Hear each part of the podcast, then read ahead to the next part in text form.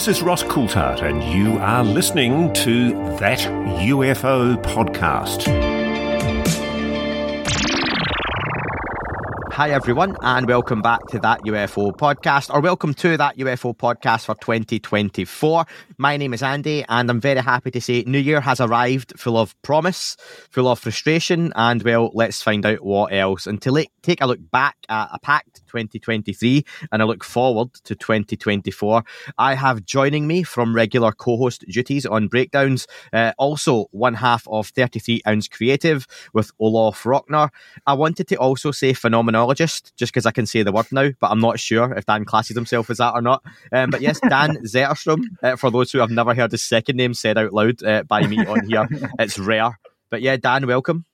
It is. Welcome. Thank you for having me. And it's great to be here with all of you fine people and your fine minds. Happy New Year to everyone. And uh, yeah, let's get this rolling. Thank you. All of you fine people. All of who fine people? Well, uh, a couple of retu- oh, oh, he's ruined oh, it. no. Yeah. I ruined it. Um, no, they're on screen already.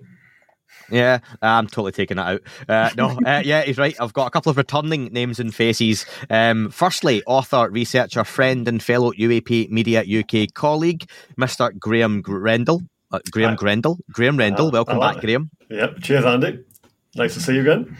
Very good to have you. Uh, fresh off of filming Top Gear at the end of the year there, weren't you? Um, how are you after your close call? For those of people who may not have seen that, you had a bit of a bump, didn't you, in the yeah, car? Yeah, I, um, I blacked out of the wheel and, and went off the road. Yeah, I'm fine. The car's not very good. I uh, don't have a car anymore. So, uh, but I'm allowed to drive, thankfully. So, uh, yeah, things are looking up. I'm still That's in one fit- piece, thank you. It's very good to hear. And for anyone who works in insurance, Graeme never blacked out at the wheel. It was someone else's fault. Um, and also, I'd like to welcome back, it's been far too long, uh, from Calling All Beings and the wonderful Liminal Phrames, I've got Nathan. Nathan, welcome back, mate. How are you? Great. Good to be back with you. Happy twenty twenty-four. Excited to talk with you guys. There's not a lot happening, so it should be a pretty dull show. Mm. Uh, but, um, you know, we'll do what we can, right? It's only as interesting as the guests, so you're right, it might be a dull one for the books. Um, listen, first up, we're going to look back at twenty twenty-three. It was a hell of a year, I think people will agree. A lot happened when you do kind of look back at the, the bulk of it. Very loose format for you listening or viewing. We're going to look back at a few major news items that have happened. I'm going to go round the panel and ask them to pick, you know, a few things, but then one major one to talk about. We'll discuss it, a few different talking points, and then we'll move on. Um, just recapping kind of the big things, some of which you might have forgot about, some of them uh, you may remember well, others you might not have heard of, depending how new you are to the topic, how re- prevalent you are on things like social media and whatnot. I've got some listener stuff to finish off part one, and then part two will move into twenty twenty-four.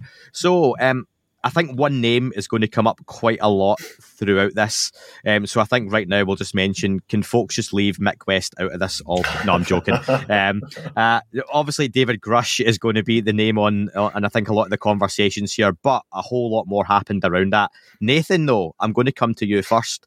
Um, twenty twenty-three, like you say, bit of a year. A lot happened from the beginning to the end, and it certainly sped up and picked up, I think, towards the year's end. So for you, what were some of your kind of big moments and highlights of twenty twenty-three? Yeah, there are a couple of really big ones for me. I'm going to start toward the beginning of the year in February, where we had the U A P shootdowns over the United States. Uh, that was an unprecedented event in the U S, at least uh, in a long time, like shooting something down over the skies of the country. Uh, the Chinese spy balloon, of course, is the one we know about, but there were a couple of other attempts that happened as well uh, that we still don't know very much about those U A Ps. So interesting and kind of intriguing uh, bit of news there to kick off the U A P conversation in twenty twenty-three. The the biggest one, honestly, that jumps out for me, though, because I can remember exactly where I was when I saw it. And uh, Graham, this was not long after I saw you over the summer. I was in the Denver International Airport when I got the news announcement that Chuck Schumer and Mike Rounds introduced their legislative language to the N D A A. And I just remember like my jaw hitting the floor, looking at all the language that was used. The N H I, uh, non-human intelligence, used so many times. I remember showing it to my wife and being like, look, this is serious. You know, finally, you know, take me seriously. And she's kind of kind of rolling her eyes again. Uh, but a huge deal. And really, if you think about what that did and showed all of us going into the, the latter half of twenty twenty-three was an extreme or increased interest in the U A P subject in the U S Congress. Uh, we can debate on the merits of the depth of that interest, but to me, putting together that level of language, that uh, the the number of pages that they crafted, uh, coming from the majority party, is a huge deal. Uh, so I, I and, and also let's not forget, even though that language didn't make it all the way through in the N D A A, uh, Senator Chuck Schumer still seems pretty resolved to get something done. And I think he named it as one of his top three priorities uh, toward the end of the year, and and still a top priority for him going into this year. So I'm very curious to see how that's going to play out. But that was a a huge moment for me, other than what I know everybody else will want to talk about, and we'll get into some of that as we go. What are you going for then, Nathan, is your, your kind of standout? And I'll let you go first, because uh, you're probably the last one that was on, or the longest time ago. What are you going for is the kind of standout moment for you of twenty twenty-three when it comes to U F Os? Yeah, I mean, it, Grusch obviously uh, is huge, and I know we're going to spend a good bit of time talking about him. Uh, I certainly didn't see that coming, you know, kind of him stepping forward and, and being as bold as he has been. Uh, the I also didn't see, honestly, the level of interest from lawmakers that we've seen just continuing to push that topic forward. The U A P caucus is an actual thing within the U S Congress, which, again, let's rewind a few years from today and imagine if you had said that to us then, we would have, you know, said you're completely joking. So it's uh, it's a weird place to be in, and I think we're just continuing to see the normalization of this topic in the in the wider conversation. Uh, when I saw those caucus members talk at the podium about their resolve and their interest and the frustration that they're getting from the, the pushback, every time they try to dig into this, they get pushback from someone from the Department of Defense or some other agency. Uh, they're not going to let this go. And so that to me is uh, is very encouraging. And uh, there's, of course, a lot of things underneath the surface that are that are lending strength to that resolve. And I know that it's frustrating for many of us. We'd like to know what those things are. But to me, the, the, the proof that they exist is just the effort, the level of effort that we're seeing publicly from lawmakers in trying to push this forward. So you've said David Grusch, I expected that to come in. Everyone's going to mention that at some point here at length. What David Grusch has stood out to you, though, because he had a few different moments between the hearings, Rogan, um, various news outlet appearances. He was on with, uh, not S, not was S E U, wasn't it? He, no, um, Project Titan. He was on with those guys, uh, Paolo Gazarde. What kind of moment for you stands out when you think David Grusch from the last kind of six months? Well, the hearing for me, uh, where he appeared with David Fravor and Ryan Graves uh, in the Congress again, the man is incredibly well-spoken, incredibly knowledgeable, clearly very was was very good at his job. Uh, he wouldn't have gotten to the position that he was in at that kind of time in his professional career without being very good at it. And that comes through in everything that he says. I, I totally understand the frustration that folks might have with him not being able to divulge everything that he knows, but he's gone pretty far in what he has said. Uh, you know, think about what he's what he's shared with Jesse Michaels, what he's shared with uh, Tucker Carlson. I mean, he's essentially hinting that, you know, he's got some knowledge himself, that the kinds of individuals that he's spoken to, as in his own words, I think would blow our minds. Uh, he, I think he even used a phrase, the highest of the high, if you catch my drift. I mean, I, I don't know who you guys can think of in terms of the highest of the high, but I mean, that's a very short list when it comes to lawmakers or people within positions of power in the U S governmental apparatus. So uh, those are huge things for me. A formal complaint that he filed, very detailed complaint, spoken with forty witnesses. I mean, to me, it's, it's a, I mean, we could go on and on about it, but an incredible effort there and a lot of uh, things that, that jump out. Yeah. Dan, I'll bring you in there on, on what Nathan said. Anything you want to touch on, bring up, agree with? Yeah, absolutely. The hearings were something that was on my list. You know, it, it was highlighted by Time magazine as one of the moments of the year. They had a, a picture in the first, I think, the fifty moments of the year um, mm. of Grusch, Fravor, and Graves at the hearing. And it's a, you know, Nathan's not overstating it. It's a monumentous moment. For decades and decades and decades, we wanted stuff like this to start taking place. And now in the modern day where, you know, coverage goes around the world so quickly, that made such a big impact and so many people were talking about it and things are still kind of pouring from it. The the legislation that Nathan mentioned, the Schumer legislation as well, has been huge. Um, I think of people like Graeme and David Marler when I look at that legislation. You know, sure, we don't have the independent review panel. There are a few things that were taken out, but we do have now a repository at the National Archives where there's presumption to declassify information after twenty-five years to put it in there so it can be accessed. Before now, people like Graeme and David had to go scratching and scrounging for this stuff. Now we have a repository. That's a really good thing. It's a baby step, but it's a really, really great thing. Um, and I just, I can't emphasize that enough.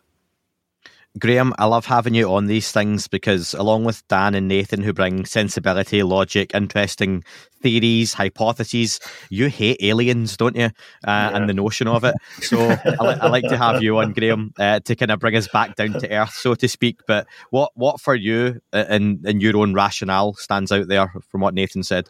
I think, well, just to echo what the two to the two of them said about, you know, their high points of the year, but I think the, the sheer amount of media coverage this year has been something of a revelation, um, and not just your sort of, you know, ten second or, or thirty second soundbite kind of filler that they have at the end of uh, of the news hour, but it's actually been taken front and center. So you've had uh, live coverage of NASA, um, you know, NASA press conferences.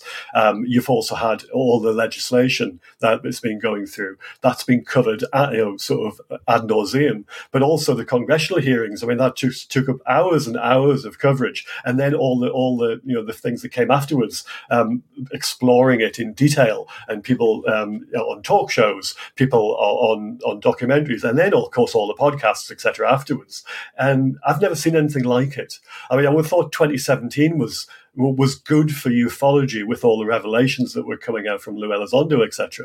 But it just seems to have built upon that. And now I, I keep thinking we're, we're sort of heading towards almost a critical mass point where it's going to be that, you know, people can't run away from it anymore. And the people who are keeping secrets simply can't hide those because there'll be just such a clamoring for people eventually, and for journalists and mainstream journalists as well, to actually start asking questions rather than being...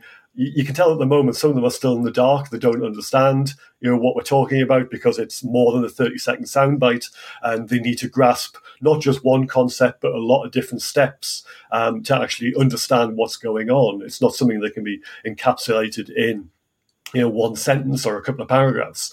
But I think once they get over that and they start asking these really intelligent questions of people, um, of lawmakers, of the president, of the press secretary, all all the rest of it, then they're going to, you know, be put people under pressure to actually come up with those answers. And those people, if they don't have the answers, they will actually have to find people who will give the answers to them.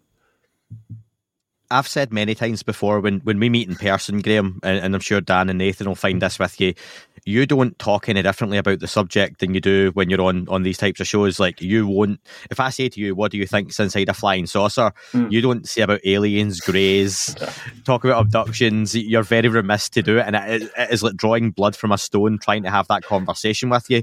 So let me ask, when someone with your hardened reason, and you really need to see something in black and white, and that's that's why your books are so well researched, you know, there's no there's no conclusions drawn as such from them.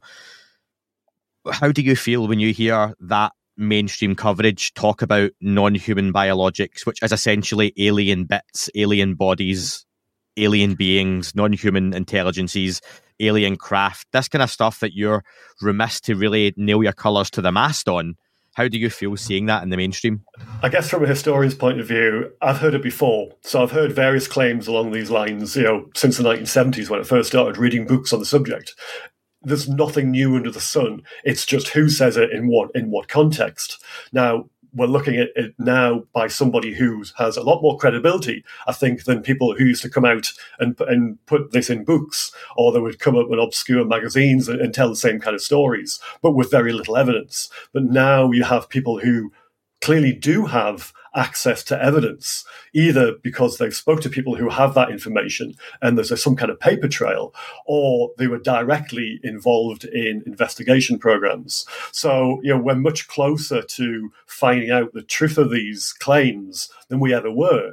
Uh, and the people back in the seventies, eighties, and even earlier than that who used to make these claims, I suspect they didn't really have that much evidence. It was kind of opinion, uh, and it was, you know, hearsay, et cetera. But now we've moved on much, much beyond that. Now, does that mean to say that I, you know, want to grasp uh, and, and start, you know, being a convert to, you know, the, the N H I, and I'm going to start talking about aliens left, right, and centre. No, because I still want that evidence. I still want to see that. And so I'm afraid you still won't get that kind of blood out of a stone. Right? So, so it's no use trying, Andy. I know you do every time you speak to me, though. Not yet. Um, Dan, Dan, what do you say to that? And I, I won't come back to all of you for every single question, but I'll, I'll bring that you in on that one, Dan. So you're very different to Graeme in that sense. You're much more happy to speculate. You've seen someone like David Grusch with those credentials, which someone like Graeme appreciates those credentials and who is saying it. You hear biologics, alien body parts, craft. And he's, I think the thing with David Grusch is we've seen a slow increase in what he is willing to say and how much he is willing to say. I think one of the big standouts for me was when people accused him of changing his story from having no first-hand knowledge. But actually, when you go back to the hearing, he said he wouldn't talk about that until the time he was able to do so. And then when it's come later on, I think it was November or something like that, and when there was media appearances, he mentioned that. that he was going to soon do it. People went, ah, he never said that before. The clip very quickly gets shared online of the hearing where he did say that was okay. So he's backed himself up, and I don't remember a time along the way where he's where he's tripped up or slipped up, really, has he? No, not at all. This is this is the thing with Dave. Like you say, he's really well-spoken, really well together, very professional. You can tell, you know, at no point is there that slip into, oh, is this a friend of the U F O community? There seems to be a line that's there that kind of says, no, I'm professional, I'm a whistleblower, this this is what I'm here to do. You know, he's not here to do the rounds on podcasts and things like that. You know, he's been very different in that regard. But he came with a lot of big claims. And even though I'm, you know, I'm I'm happy splashing about in the woo end of the pool, um, it's been great that everyone's kind of been paying attention to uh, to what he's been saying. People have kind of slagged him off. People have championed him. I've heard people say that he's the hero this year. And all of these things are really interesting because the point is he's still being spoken about, right? He's still on people's minds. The subject still is something that we're passing. And it's a, a, a very potent point in the community where it's real obvious that people are struggling to take what he's saying in because they are really big claims. Bodies, crash retrievals, you know, one hundred odd years of cover-up. This stuff in the community, we, we just kind of go, oh yeah, this is the long running lore of the, the subject. But really, if they're spilled out into the big world, these are huge, huge, huge issues to deal with. So all we can ask is for people to stay curious and to pay attention and to follow along. And supposedly that evidence is there. We've been told it's there from David. Uh, we've been told that the I G has it. Supposedly people are going to be seeing that soon. And when I say people, I mean politicians with the, the access to, to a classified briefing. But as we go forward, I expect more evidence to come out. And I think what people have to remember is, you know, I'm not going to sit here now and go, but Graeme, how dare you say that Grusch isn't, you know, being on the up and up. And you know, everyone has a different red line. And as long as people are paying attention or in the conversation and are doing so in a fair and honest way, what more can we ask? There's more momentum than ever in the subject after the year we just had. Yeah, and I know, Dan, you would never nail your colours to the mast. It's not as if you're sitting there wearing a T-shirt declaring a punk rock star was right about alien life existing. So I bet you know. This is just Tom was right about certain things, nothing to do with aliens. Yeah. Just, uh, right just now, I'm all good in this T-shirt. Anyone who can view it can just see Tom anyway. So it I know it's anyone. My name, right? Uh, Tim, Tim Galladay just... at the New York conference, when, when he picked me to ask a question, he actually said, "Tom, you have a question?" And uh, everyone laughed. It was hilarious. I bet Tom's you never. I bet you never even corrected him. You were like, "No, I didn't know." I was like, "Yeah, thanks, Tim." Yeah. Tom Zetterstrom, big fan. Um, let's come back to uh, Graeme. Graeme, now let's go with your kind of couple of key moments. I know you mentioned a little bit there, but then pick one for us to to, to look at and, and summarise over. I think, I mean, I'm going to steal a little bit of uh, Nathan's because he first mentioned the balloons, uh, if that's all right with you, mate, um, because I, I think that was a, a really good start to the year. It might not have been the story that everybody wanted, as in, you know, definite proof of... Um, of U F Os or U A P, but it was it was really intriguing, and also it held the news cycle for, for days, if not a couple of weeks, because there were so many things going on. And you're right, Nathan. I mean, there wasn't just the high-profile sightings; there were some others as well. I mean, obviously we know about the first one because it happened between what was it, January? It was the end of January. It was about the twenty-eighth through to about the fourth of February, uh, and that was the one that was shot. Uh, well, they let it go right across America. Uh, the, this this surveillance balloon with a little package underneath it, and of course that. That, that was a Chinese surveillance balloon. There was probably no doubt about it, uh, because they've retrieved the, the, the, the stuff from the seabed uh, after it was shot down for, uh, by an F twenty-two from Langley uh, using a Sidewinder missile. Uh, but there were, you know, just um, a day or so before it was shot down, there was one seen over Costa Rica. Uh, as well, so you know, over Central, Central America, and it headed over towards uh, Colombia and Venezuela as well. So, they, but they weren't entirely sure what that was because that was just described as a balloon. So that you know, it, it's one of those things that it happens at the same time, so everybody jumps to the conclusion. But was it really a balloon? Was it something else? Because that would be the great time for U A Ps to start showing themselves. If something else is going on, which they can almost hide behind, if you like. And then, of course, you've got this cylindrical silver floating object that was seen over the north slope, uh, slope of Alaska, uh, was that February ninth and tenth uh, of, of last year, the one that was visually inspected by F thirty-fives for, um, from Eielson and F twenty-twos from Elmendorf in Alaska uh, before they then, or one of them, shot it down as well um, uh, over the was it the, over the Beaufort Sea. Um, and I think they really found it difficult to try and locate this because just how, how challenging the, the location and the weather was, because basically it's off the, you know, it's in, it's in the Arctic Ocean. Um, but then there was also that small metallic balloon with a tethered payload, uh, which the F twenty-twos um, and also Canadian F eighteens had uh, had, uh, had had witnessed as well in about the same sort of area, and that one was shot down by. Um, by a, an F twenty-two, and they never recovered the, the wreckage from that either. And then I think the last one was uh, February the eleventh, when there was an octagonal U F O, and they don't really sort of have much more uh, kind of detail on that one, and that was the one that was seen over Montana, um, and then re- disappeared, reacquired over uh, Wisconsin, uh, February the twelfth, and then over Michigan, that was the one that sh- uh, it was an F sixteen, I think, from the Minnesota Air National Guard, shot down over Lake Huron. Uh, uh, but again, it was one of those ones where they couldn't, you know, find the wreckage because it was just at the wrong time of year. The weather conditions are really bad. I think it fell into deep water, and it was too dangerous for the divers to go down. Uh, but then the cha- to add to the confusion, because there was obviously a lot of confusion about these cases. You know, were they U F Os? Were they Chinese surveillance balloons? But then the Chinese, and this is one that's not really been reported, but the Chinese themselves reported strange balloons over their country on both the twelfth and the sixteenth of February, about the same time, you know, all this other was going on. Now, was that just a, a case of them trying to deflect attention from the fact that they were sending balloons over America, or were these genuine U A P? Um, it was hard to tell, but in one of those cases, they had to close airspace around an airport for, for some time as well. Um, fourteenth of February, you've got another one that looks like a weather balloon spotted over Romania. So there's another one entirely. Um, and there was an attempt at a interception, or rather, um, they were trying to actually get a couple of MiG twenty-ones up there to, uh, from Romanian Air Force to try and look to see what it was, but they never managed to acquire it properly on radar uh, or nor, uh, nor a visual sighting. So that was that was uh, you know completely unsuccessful. But it drifted over Moldova as well, uh, and then the last one was um, the the nineteenth uh, of February, and that was the one over Hawaii, the one that was heading towards Mexico. So. You know, you've got a couple of weeks there at the end of January, beginning of February, and it, it just held the public interest uh, for, for so long. And really, there's still a lot of debate as to what was shot down uh, in those second and third um, sort of sightings over the far north of, of North America. And I, I don't think we're still any further forward. So to me, those are really interesting cases. Now, it might be that they're just, you know, it just comes up with a mundane explanation that they were Chinese spy balloons.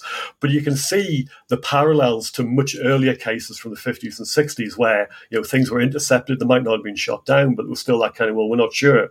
And we, we'll still have these cases today. So I think it's very important that, you know, it's that kind of what goes around comes around, and nothing's new in ufology. I thought you might come up with that one because you like the, the data, you like the fact that it was reported, you know, there was cameras there, there was uh, military spokespersons coming forward and discussing it.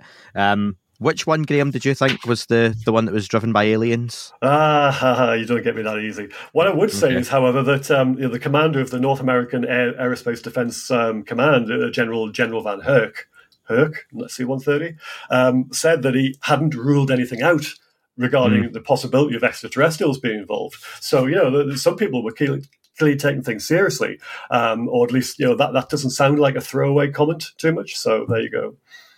Nathan, let me bring you back in there on that one. I, I remember speaking to Dan, Dan about this at the time, whether it was on a recording or not, I can't remember. But it very much felt for a very, very short window that this was like the start of one of those movies like Signs or Arrival, where they're reporting, you know, quote unquote U F Os here in the mainstream news and shoot downs of a U F O, and they're not sure what they are. And then something else happens a few days later, and it's all a bit protracted and strange. Then we start to hear it was hobbyist weather balloon, hobbyist craft balloons at one point, I think, the was the story that came out. Then we get the Chinese spy balloon. We see the footage of the balloons in the sky. What were you kind of thinking at the time with all of that? Uh, well, I, I mean, there, it's excellent how many events were recorded, because they, they just leave a huge question mark in my mind hanging over the subject. And it, it it speaks to some degree to what Dan touched on as well, and that's this this maturation of the of the topic. It, it's it's not like we're going a month or two months without hearing something related to U A Ps. They're just in the news cycle almost all the time. When that was taking place, I, I agree with you, it was a little bit surreal. Uh, I, I particularly remember as well when President Biden uh, came out to give his announcement about the creation of his own U A P task force. It was it was very theatrical the way that was presented. It was like this uh, fancy studio space that he came out, w- walked out on, and gave a, a brief speech at a podium. The backdrop was very like, I don't know, fancy looking, and uh, he he just said that we're creating this, we're on top of it. You know, rest assured, we've got things covered. But we've heard very little. I mean, basically nothing about that executive branch U A P task force throughout the rest of the year. The other thing that bothers me about those events is the the comment that it really just kind of flipped a switch on the NORAD dial, uh, you know, dashboard, and they were able to see these things that are kind of there most of the time. They just they kind of turned the switch off, and that's why they don't really see them. And well, they just decided to recalibrate the sensors, and now all of a sudden we we can see them. And it begs the question: how often are these kinds of objects in our airspace? And why such a concentrated effort at that particular time to identify several of them, to send military assets to go and intercept them and to shoot at them? Uh, it, it just very, very strange. And then the fact that the mainstream media hasn't really pursued that further as like what's really happening there and, and what are some of the details that have been withheld is is very perplexing to me. In some ways, you know, and I'm happy to kind of swim in the in the woo end uh, of the pool with Dan. It, it it does for me open up that um, possibility space in the mind of the public as to what's out there. Something is out there, and it, with that kicking the year off, and then all of these subsequent news bites happening the rest of the year, it, it really to me kind of adds to this overall momentum, and that would be, for me, like the biggest takeaway of twenty twenty-three. It's this, the maturation of the topic, the uh, approaching of this inflection point on that kind of, uh, you know, sort of uh, an interest curve, if you will.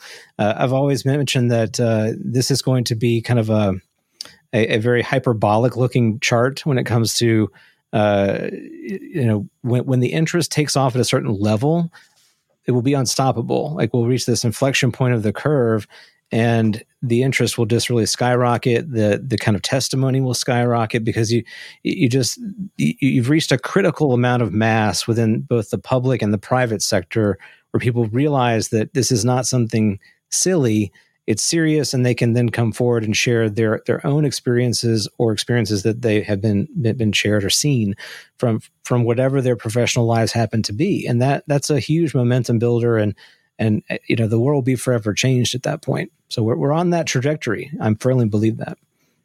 no one likes a number two in the pool, but we all like a bit of woo in the pool. So yeah, a bit of yep. woo is fine. There's a, there's, there's a t-shirt design for you, Dan. Um, and, and Dan, I'll come to you on that. The, Nathan mentions the instrumentation thing, which at the time, for those who may or may not remember, I'll bastardize it for you, but in my own layman's way. Basically, they have instruments and sensors which are set to certain frequencies or statuses. Dan, your typing is really loud, by the way. Sorry, uh, yeah.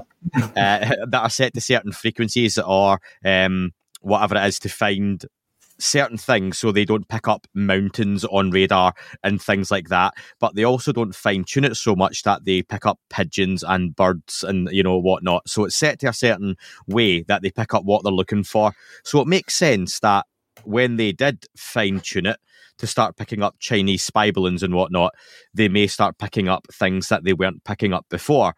That frustrated a lot of people because that sounds far too simplistic, but if I try and look at these things from both points of view, it, it does make sense, doesn't it, that this instrumentation isn't just out there looking for everything that's in an airspace, because you would literally then pick up everything that was in that airspace. And it makes sense that every time, for example, the U S develop a new F twenty-two, F twenty-three, F twenty-four. Graham's shuddering in his seat going, there are no such aircraft as those. But, you know, the, the better aircraft than the last one is my point. Then you design it to evade the, the best piece of technology available, and you keep making something better and better to evade what was there before. So why wouldn't something else have technology that just wasn't picked up by our sensors? It makes sense, doesn't it?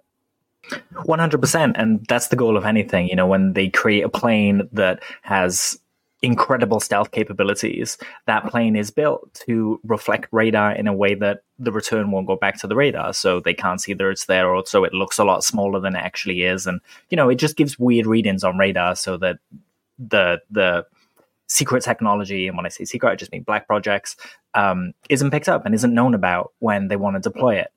So we have essentially... A, a radar works by, like, you know, putting out a pulse. There are a whole different bunch of types. I'm sure Graeme can kind of elaborate on some if we want to get nerdy.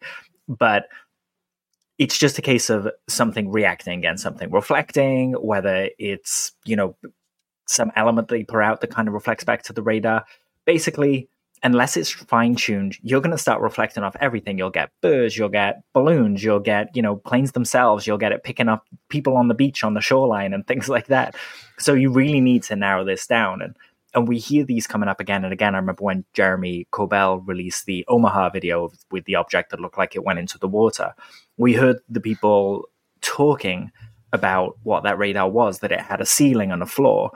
So radar is always aimed at something. You're not just kind of saying, show me everything in the airspace, because it would show you everything in the airspace, you know, probably down to the molecules these days. These things are so accurate. But it does make me think of the Tic Tac encounter, where you had the E two Hawkeye in the air with radar that kind of had a situational awareness of the whole space that the Nimitz and the Princeton was using during the exercise. And we heard time and time again from people on board that uh, Hawkeye that they got anomalous readings from the Tic Tac. Now, if you logically kind of think about what happened there, essentially, over time, the U S is able to scan something and say, cool, we know what that is now. Whatever readings come off it, electromagnetic, whatever, we know what that is. So we put it in a database, so when our radar sees that, it no longer goes, oh, this is a shape. It goes, that's an F twenty-five, or whatever, you know, it picks up. Now, when that bank is made, and a plane like the Hawkeye can sit in the sky, scanning everything in an airspace, and it sees something like the Tic Tac that is anomalous, that it doesn't have in its data bank, that there's no record of a country buying materials en masse to create something like this. It's just an anomaly, you know? There's just a, a big question mark there. And it leads me to wondering where that radar data went, because that would be invaluable, right? Chances are it's somewhere where someone's figuring out the signature of these things. And probably when Arrow says they're, they're making sensors to detect U A P, that's the kind of signature they're using, because it's a clue as to what to look for. So they can tune the, the filters specifically to that frequency or whatever, and, and say, look, there's a Tic Tac. There's fifteen Tic Tacs over the planet right now. The that, sig- that signature stuff is really important, Dan. Just sorry to break yes. in there. That it, because the U S Navy used to do that with Soviet submarines in the Cold War. They would pick up the, right. on the on the acoustics. They would pick up what the propeller noises were for, from a Soviet submarine. And they could actually work out almost to the subtype of the Russian types of submarines what they were. And that would be in a data bank. And every time they came across them, they would know what class the submarine was when they were picking them up. So if they're doing that today as well with U A P or, or anything like that, or anything that's just anomalous, and they get a, sig- a reading of it, that's your signature. And then they can look and go, oh, yeah, we've seen that before somewhere else. We're now seeing it again. You know, what is it? Sorry, Dan. No, that's great. Thank you for adding that. It it, it brings to mind when uh, Sean Kirkpatrick of Arrow spoke about signs of life, data banks or signatures. And what he meant by that was getting the signature of everything that's mundane and prosaic so that when you look at a certain scene or a certain radar reading, you can say it's not X, Y, Z. Absolutely. With absolute certainty, you can say it's not X, Y, Z. So that, like Graeme pointed out, it enables you to get a certain signature that, that is anomalous. And that's what we see when we, you know, hear about the, the underwater bloop, the sounds that are, are not understood from underwater. They don't match any submarine known. They don't match anything else known. So they're put in a bank of unknowns that maybe one day they'll come back to. And a few have been solved over time. Um, there's a... a certain advantage that comes with identifying the signatures as well. And that is that once you know what something looks like, you can pretend to be it, right? So if you have an object in airspace that is weirdly shaped on radar, weirdly shaped by sight, because the pilots fly past it really fast and they can't get a good picture of it, then, uh, and also gives off a weird infrared burst of energy, then that's not going to fit into a database.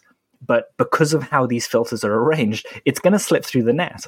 So it's kind of ingenious to say, okay, cows exist, so let's dress up as a cow and hide in the field when we know we're not a cow, you know? And someone in China at the end of February probably got a hefty promotion and payday for the low-cost, efficient penetration of U S airspace. And as as much as, you know, chances are, if the Chinese were being serious about the balloons that flew over China, they're probably American balloons, right? They're copying. Everyone's doing the same stuff. It's just who gets caught doing it. Um, but it, it also brings to mind, the other day I watched, have you guys seen The Men Who Stare at Goats? Yes. And there's also another film that's kind of similar called Burn After Reading. And it's all about kind of government incompetence and how it kind of ends up chasing its own tail. And there's this one scene in Burn After Reading where... Uh, you know, a military officer walks into his superior's office and he says, sir, the Russians think that we're engaging in psi research.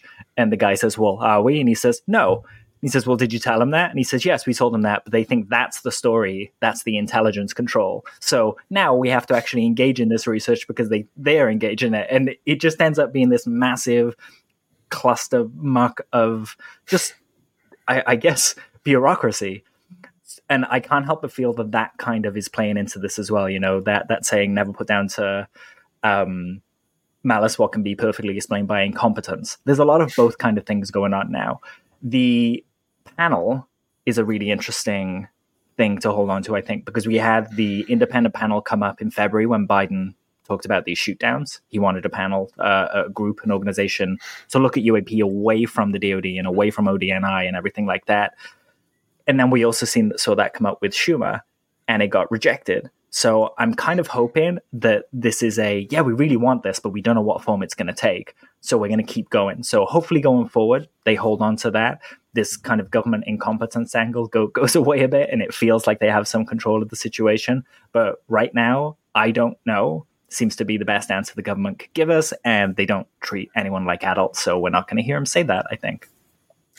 Dan, let's stick with you and go with your kind of couple of things, if there's anything different to add, but then your your highlight then for twenty twenty-three, what stood out to you?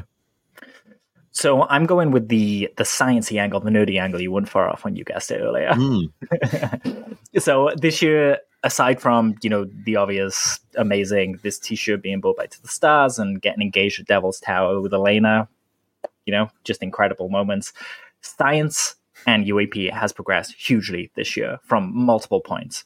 So we've had NASA fielding an independent review panel, making recommendations on how they would study U A P. We've had the Sol Foundation, held at Stanford University. Like, don't sleep on that. That's a big deal.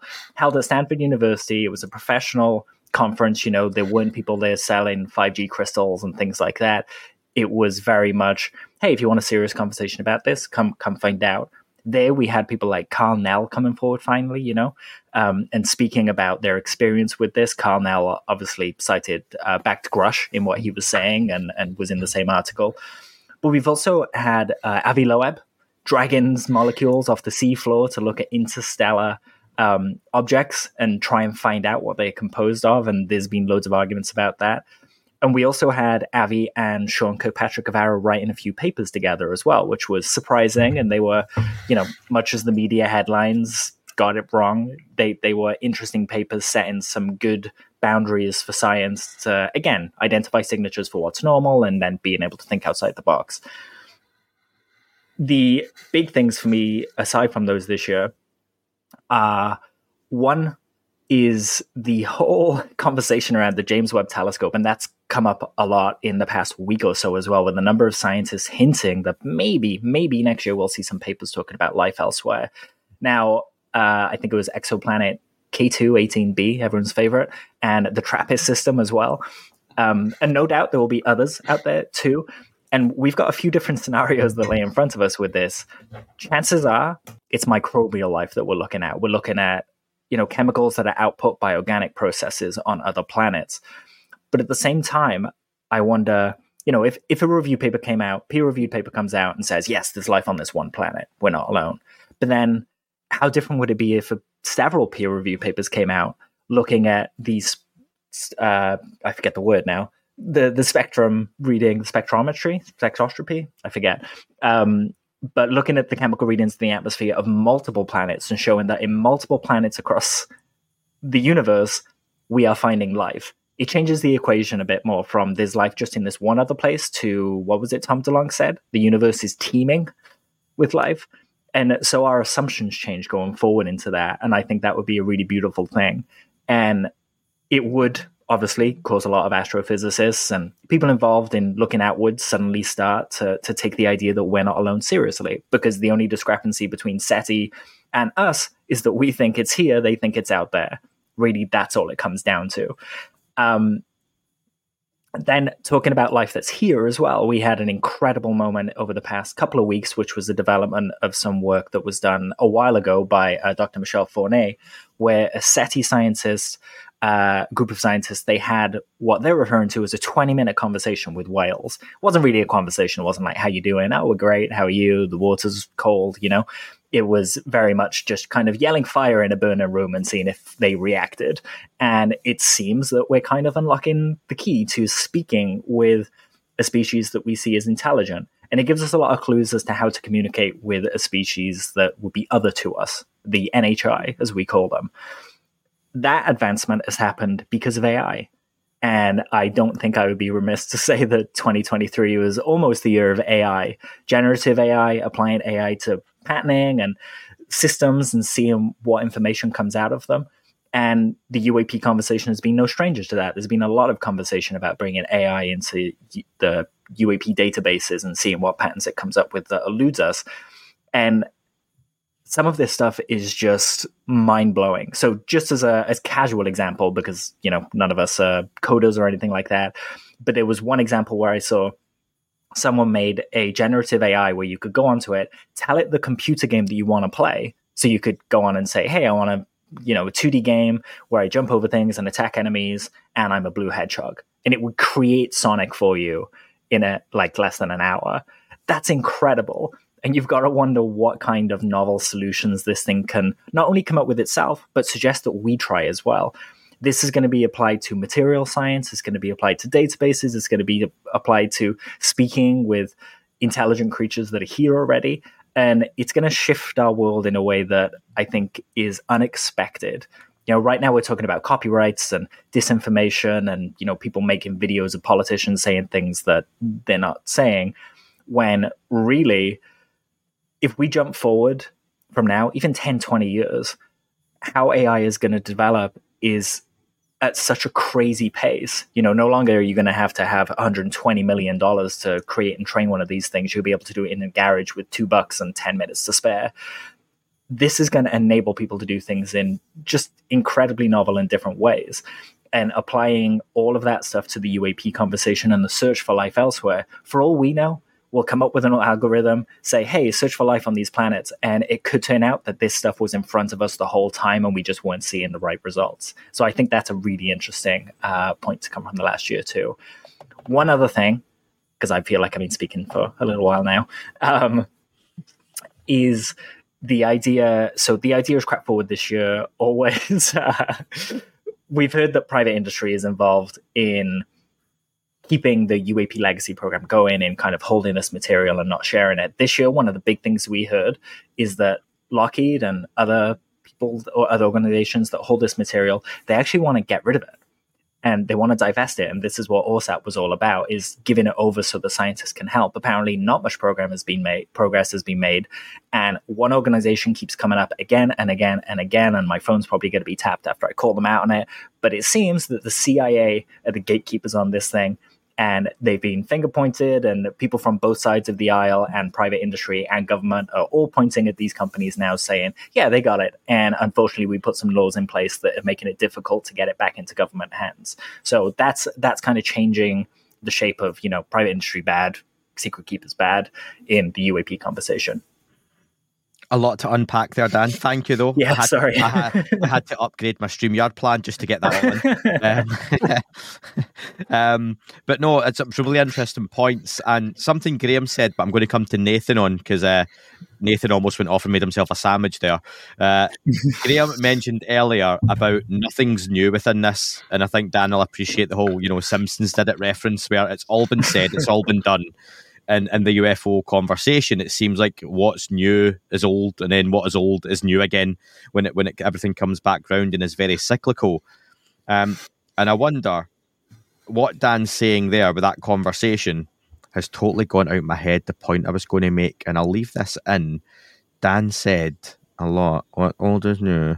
Oh, yeah. So in terms of looking back and using that A I, to the stuff that's already right in front of us, something that always stuck out to me was using quote-unquote A I to go back through a lot of those old religious texts, modern texts, and everything in between, and look at patterns. And as this stuff, like Dan says, been in front of us the whole time, do you think these advances in technology, Nathan, let's come to you on it, are going to find that actually a lot of these answers or what we're looking for are already here, already discovered them, or are just going to help us get further forward? Well, I'm glad that Dan brought up A I. It was definitely on my uh, p- my punch card here uh, because I, I agree. And, and to your point, Andy, yes, it's going to allow us, just like any uh, powerful tool, allows us to enhance and extend our capability and our mastery over the world that we live in. A I is going to do that in ways that we can barely even perceive. I think we're right now experimenting with the low-hanging fruit that A I can do for us. Um, what, what's Dan, what Dan is hinting at here are the the things that are beyond the easy topics that that are going to emerge from what A I is capable of doing, that it either will suggest to us as, you know, novel possibilities that we've not ever considered, uh, you know, or you know, we're going to give it some kind of prompt that'll go off and bring something back. And it's like you kind of throw something out for your dog to fetch and bring back, and it brings back something that you didn't expect. And it, it'll change kind of, you know, the way that you look at whatever's in your backyard, right? So I think that uh, that's very, very likely. Um, it's extremely, it's an extremely disruptive technology, and we live already in a very disruptive time. So I, I, I have a lot of concerns about A I when it comes to the conversation around the the great filter. Uh, you know, can a civilization, as it is growing and as it is progressing in its technological rate of development, can it get past some of these points in its development that allow it to, you know, kind of further itself out into the universe? Uh, you know, will will A I be uh, that that thing that prevents humanity from going any further and kind of is the end, the last chapter of, of human life on, on Earth? Or will it allow us to extend our presence throughout, you know, the rest of the universe? I mean, we really are living in that kind of time now. I, I don't think people realize how, how exponential the change can be. Because when you're talking about intelligence, when you're scaling intelligence, this is why people like Ray Kurzweil, for example, when they talk about the singularity what what they point out, very rightly so, is that once you obtain generalized intelligence, artificial general intelligence, it's probably not long after that where that intelligence reaches what we would call superintelligence. So far, far superior than anything that you or I or any, you know, the smartest human being who's ever lived would be able to achieve. And at that point, you know, how do we even relate to that kind of intelligence? And, and, and let's sort of set the conversation about consciousness aside for a moment here, and let's just talk about intelligent capability. It would be alien to us. And so, I, you know, I think we're interested, we're entering into these interesting time periods. I think it's going to be able to look back at a lot of the, the human history, the recorded history, uh, not, not just recorded history, but also just what's on the earth. We're already seeing that science continue to mature, where they're taking, you know, pictures and, and uh, LIDAR of the of the surface of the Earth and discovering, you know, long buried pyramids and other, you know, structures that have been there that we just didn't know were there. The fact of the matter is, our history is quite mysterious, and there there are a lot of uh, puzzles that remain in the past that we we don't know the solutions to. And it is very possible that A I will be able to dive into the the the, the wide and breadth of human knowledge that exists and, and kind of pull things out that we just never really knew were there. I mean, I'm excited for that. I think about this all the time. We have academic institutions that have these super high specializations in various fields that never talk to each other. What if you had an intelligence that could sort of trawl all that information and say, hey, did you know that so-and-so over here who's studying this, you know, obscure science has something they've discovered that ties directly into what you're doing over here in, you know, chemical engineering. And they would have never, ever had the opportunity to connect with each other, but because they can through A I and its capability of pointing this out, new technologies, new insights will emerge.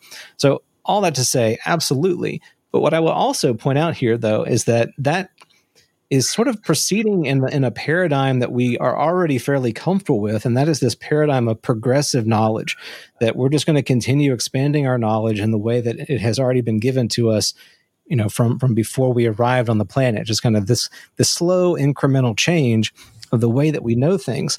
And quite frankly, I don't know if, if we're going to continue seeing that, but we're going to see something entirely different, and that would be an entire paradigm shift of what knowledge is and what reality is. I contend that that's where we're headed, that reality as we understand it, knowledge as we understand it, information, learning, all these things are, are, are going to be changing for us in paradigm shifting and shattering ways, where when you look back at this point in history, the early twenty-first century, it's going to look as ancient, as archaic as some of these, you know, periods of time that were three, four thousand years ago. It's just the, a before and after kind, kind of chapter in the human story. Is, is it fair to add to that, Dan? Thank you, Nathan. That we're not talking about A I here, like idiots like me who use ChatGPT version four as an advanced form of Google, or anyone who's listening to this who's writing their college or university papers using it uh, and asking it to include three spelling mistakes and poor grammar. Hint, there you go, folks. Uh, you're welcome to avoid plagiarism. This is that's not A I. A lot of that is machine learning, isn't it? And is really an advanced form of Google. And that's what we're about to see in a lot of the search engines, or if they've not already got it in already. You're looking at a whole different level of computing. And like Nathan says, starting to blur the boundary of what is a machine and what is, like you said, Nathan, putting that aside though, but like, what is consciousness, and at what point does that A I become sentient, and you start get, getting into Terminator realms of A I, don't you, at that point, Dan? Yeah, absolutely. And To to go even further with it, you know, imagine we could send, instead of like a little go-kart to Mars to explore, imagine we could send a self-learning robot that could just start absorbing all of the information faster than us. Because, you know, these these things that we send to other planets are always beaming information back to us, but it just takes the scientists a while to go through it. So imagine the thing could have already reacted and already been invented, ex- inventing experiments on its own and exploring on its own and replicating itself on its own to go even further. You know, we're, we're not too far off the idea that's really popular in U A P circles, that maybe someone a long time ago created something that went out into the universe and did this kind of thing to gather knowledge and self-replicate. And this is what we're seeing on our planet now. Maybe that's what the Tic Tac was. And the instead of a little box, it might be handy if some of these things were like biological and had arms and legs and big heads and big black eyes and grey skin, rather than being metallic and, you know, a bit awkward. So yeah, who knows? Yeah, absolutely. And you're getting to something there that I think is key, which is, and we've definitely spoken about this on the show before, which is what is life? Like, you go into each field and they have different definitions. There's no one agreed upon definition. So when we kind of get to a point where, you know, A I assisted, we identify it, we're going to go, wow, that's extraordinary. And the A I is going to tell us, no, it's actually ordinary. And it's just your frame of reference that's wrong. Um, you, you know, the supernatural isn't supernatural, it's natural. So this stuff is going to give us such a grasp and such a, I, I think, inspiring change that I wonder if, when we find that this stuff is all around us, I, I wonder if it's going to affect humanity in terms of how we treat each other, you know? Probably not. Um, total pessimist. Um, Graeme, speaking of pessimism, um, you brought up something in the private chat here. No secrets, but did you want to mention that on the actual audio or stream? Yeah, it's um, fine. I didn't know yeah. if that was something. Yeah, cool. On yeah, okay. Yeah. Um, it's just um, something Lou Elizondo actually um, sort of uh, mentioned in a quote that I asked him to provide for the end of my Foo Fighters book in twenty twenty-one. So we're going back two years ago. Uh, and he said um, about the parallels between, like, um, also the, the cases I was writing about, but also modern day accounts. He says, as in modern accounts, we can look back into history and apply the five observables to many other eyewitness cases where highly trained professionals encounter what appear to be U A P. I believe as we apply artificial intelligence and machine learning to the problem, we will see more of a pattern emerge from the historical record. So basically what uh, Dan was talking about there. Oh, thanks for that, Graeme. Um, do you know what was only slightly off-putting, Graeme, is your uh, picture, and this won't be in the actual release of this, but is slightly behind, so I thought you were still going to carry on talking, and I was watching your video, and I was like, oh, Graeme, stop talking, so apolo- apologies for the delay. Um, um, can, can I just jump in with a little quote here? That it was something I found on, on Reddit that someone laid out that I thought was really good. It was Texas Rigger on Reddit, and it kind of getting as... is getting at what a lot of what we're talking about, the advancement of technology and, and how it's hitting this exponential curve. So this person on Reddit wrote, a person born in eighteen eighty, the year the light bulb was invented, they would have been thirteen when the zipper was invented, sixteen when the radio was developed, twenty-three when the first plane flew. Um, they would have been twenty-eight when the first Ford model cars hit the road, fifty-nine when the television first debuted, sixty-five when the first digital computer was built, eighty-nine when we went to the moon, and the young age of one hundred three at the birth of the internet. And they would have been one hundred thirty-seven when the New York Times ran that U A P story, which probably, you know, they, they weren't around for. But that's an incredible amount of progress in such a small amount of time, considering how long we've been here. And just the last one hundred years has transformed humanity in ways that we just don't understand yet. And to to touch on Nathan, what Nathan was getting at with kind of actually grokking it and, and transforming and really internalizing this stuff as a society, that this is the new base now. Think about how long ago quantum nature of the universe was first talked about. We're only just getting to where it's included in, you know, Marvel T V shows, and we can talk about it as members of the public now. It's about, you know, eighty to one hundred years after it was brought up. That is cutting edge knowledge, and that probably makes all four of us, um you know, someone's going to take issue with this, but as smart as Isaac Newton. You know, he didn't know about this stuff.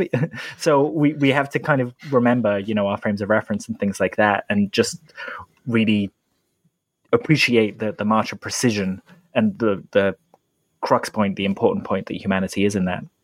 I, I seen something on that recently, Dan, and I know what you're talking about, where someone now that we would consider, if you pick some annoying influencer, you know, that you, you see online, is actually pretty intelligent comparatively to someone who lived one hundred years ago, just mm-hmm. given what they can use. But it's very much relevant to the time, because I think we can see plenty of folks on T V who are now multi-millionaires from doing whatever they do online, and you just shake your head and, and shudder, you know, at, at the thought of it. Um, and Graeme, over that last hundred years, you've seen so much of that happen. And when the zipper Thanks. was invented, no, I'm, yeah, I had, I had to bring that back in. I had to bring it in. Um, listen, just to start kind of rounding off on part one a little bit there, because we've covered quite a lot of twenty twenty-three and started bleeding a little bit into to some of the twenty twenty-four stuff. I wanted to self-indulge for a moment and just bring in mine. And and it is... Um, the biggest win for me was not David Grusch in itself, but for me, it was the reach David Grusch's appearance at the congressional hearing had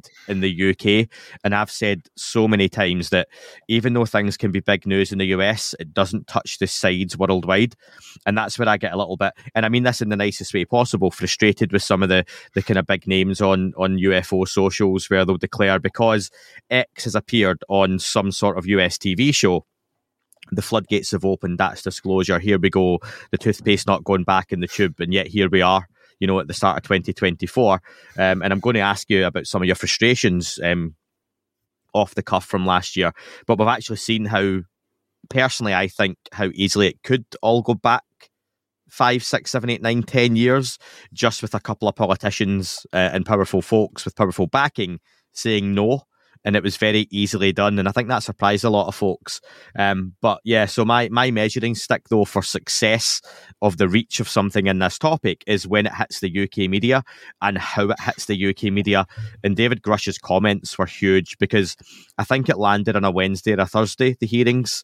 But over that Thursday, Friday, and that weekend, there was so much interest in the U F O topic from almost every major news outlet. And then into the following week, I had journalists from random publications who have no interest in the U F O topic whatsoever reaching out to chat about it. And I'm sure lots of other folks did as well. And that for me was the, you know, the the the, the moment that I was, ah, it was, it wasn't quite breaking through. But, you know, and uh, here's an analogy, you know, in the Matrix, when Neo's in the big sack, like the kind of womb, and he's trying to punch his way through, you can see Neo's in there, but he doesn't quite manage to break out until the final bit. It's like that. You could see the kind of the fetus inside going, I'm here, the conversation's ready to happen, but it never, never quite, quite happened. And it's still kind of cooking away, um, because it did disappear as quickly as it arrived. And I think if any number of those journalists or outlets I got in touch with tomorrow and was like, do you fancy doing a story about this? Do you fancy covering it again? They wouldn't be interested in the slightest. They wouldn't want to pick it back up. It came and went, and they've moved on. That's not to say that it won't happen again, and I think it will in twenty twenty-four. But David Grusch's comments, and I feel so bad sometimes for Ryan Graves and Dave Fravor, because they were the third wheels of that date. You know, Dave Grusch was was there as a standalone. It was like Tropic Thunder, where it was a great movie, but you had those trailers beforehand, and they were very much the trailers and were, were worthy, but you kind of forget they were there sometimes until you go back and watch the movie. So, um, Graeme, Tropic Thunder is a great film. I don't know if you'll have seen it. Um, But yeah, go, go back and watch it if you haven't. Um, get, I have to, Graeme, have you seen Tropic Thunder? Uh, yeah, that, yeah, I have, I think, yes. Did you like it out of ten? Can't remember. It, it, must have been, it must have been that memorable. Yeah, go back and watch it. But that, yeah, so my point being, David Grusch, his comments, the biologics, the craft, that landed, and that, that hit home, and that was a big knock at the door, I think, for, from a U K, the U K scene, and I'm sure that happened in other countries around the world as well. Australia, Canada, New Zealand, Ireland, Italy. There were probably moments where people went, ah, the interest is there, and it went away. So I think it's just keeping that momentum back up this year for me. Um, it wasn't quite top of the hour news at ten, where I think if you're in the U K, that would be That would be it. Went at nine o'clock, B B C News, Graeme and Dan. You know, that's that's when you know something's big, right as the first story. It still was buried within the news cycles, but without the without the laugh and the sniggers that we normally get accompanying those. So yeah, um, what I'd like to do though, gents, um, thinking on that before I get to listener stuff and before I forget, because I never included this in my notes, think on, was there any disappointment you had with the U F O topic in twenty twenty-three? Anything that kind of came to mind? Dan, you're nodding first, so let me come to you first while Nathan and Graeme maybe ponder on that. That is all for part one. Part two will be out in the next couple of days. You can listen to this episode already in full, ad-free and with no sponsors for less than the price of a coffee. If you head on over to Patreon or Apple, you can subscribe to the podcast for less than the price of a coffee, or take up the two weeks free trial that are available on those platforms. You can head on over to Spotify and search That U F O Podcast Premium and get access to this episode in full, no adverts, no sponsorships, and also with some extra bonus content as well. Thanks for listening, folks.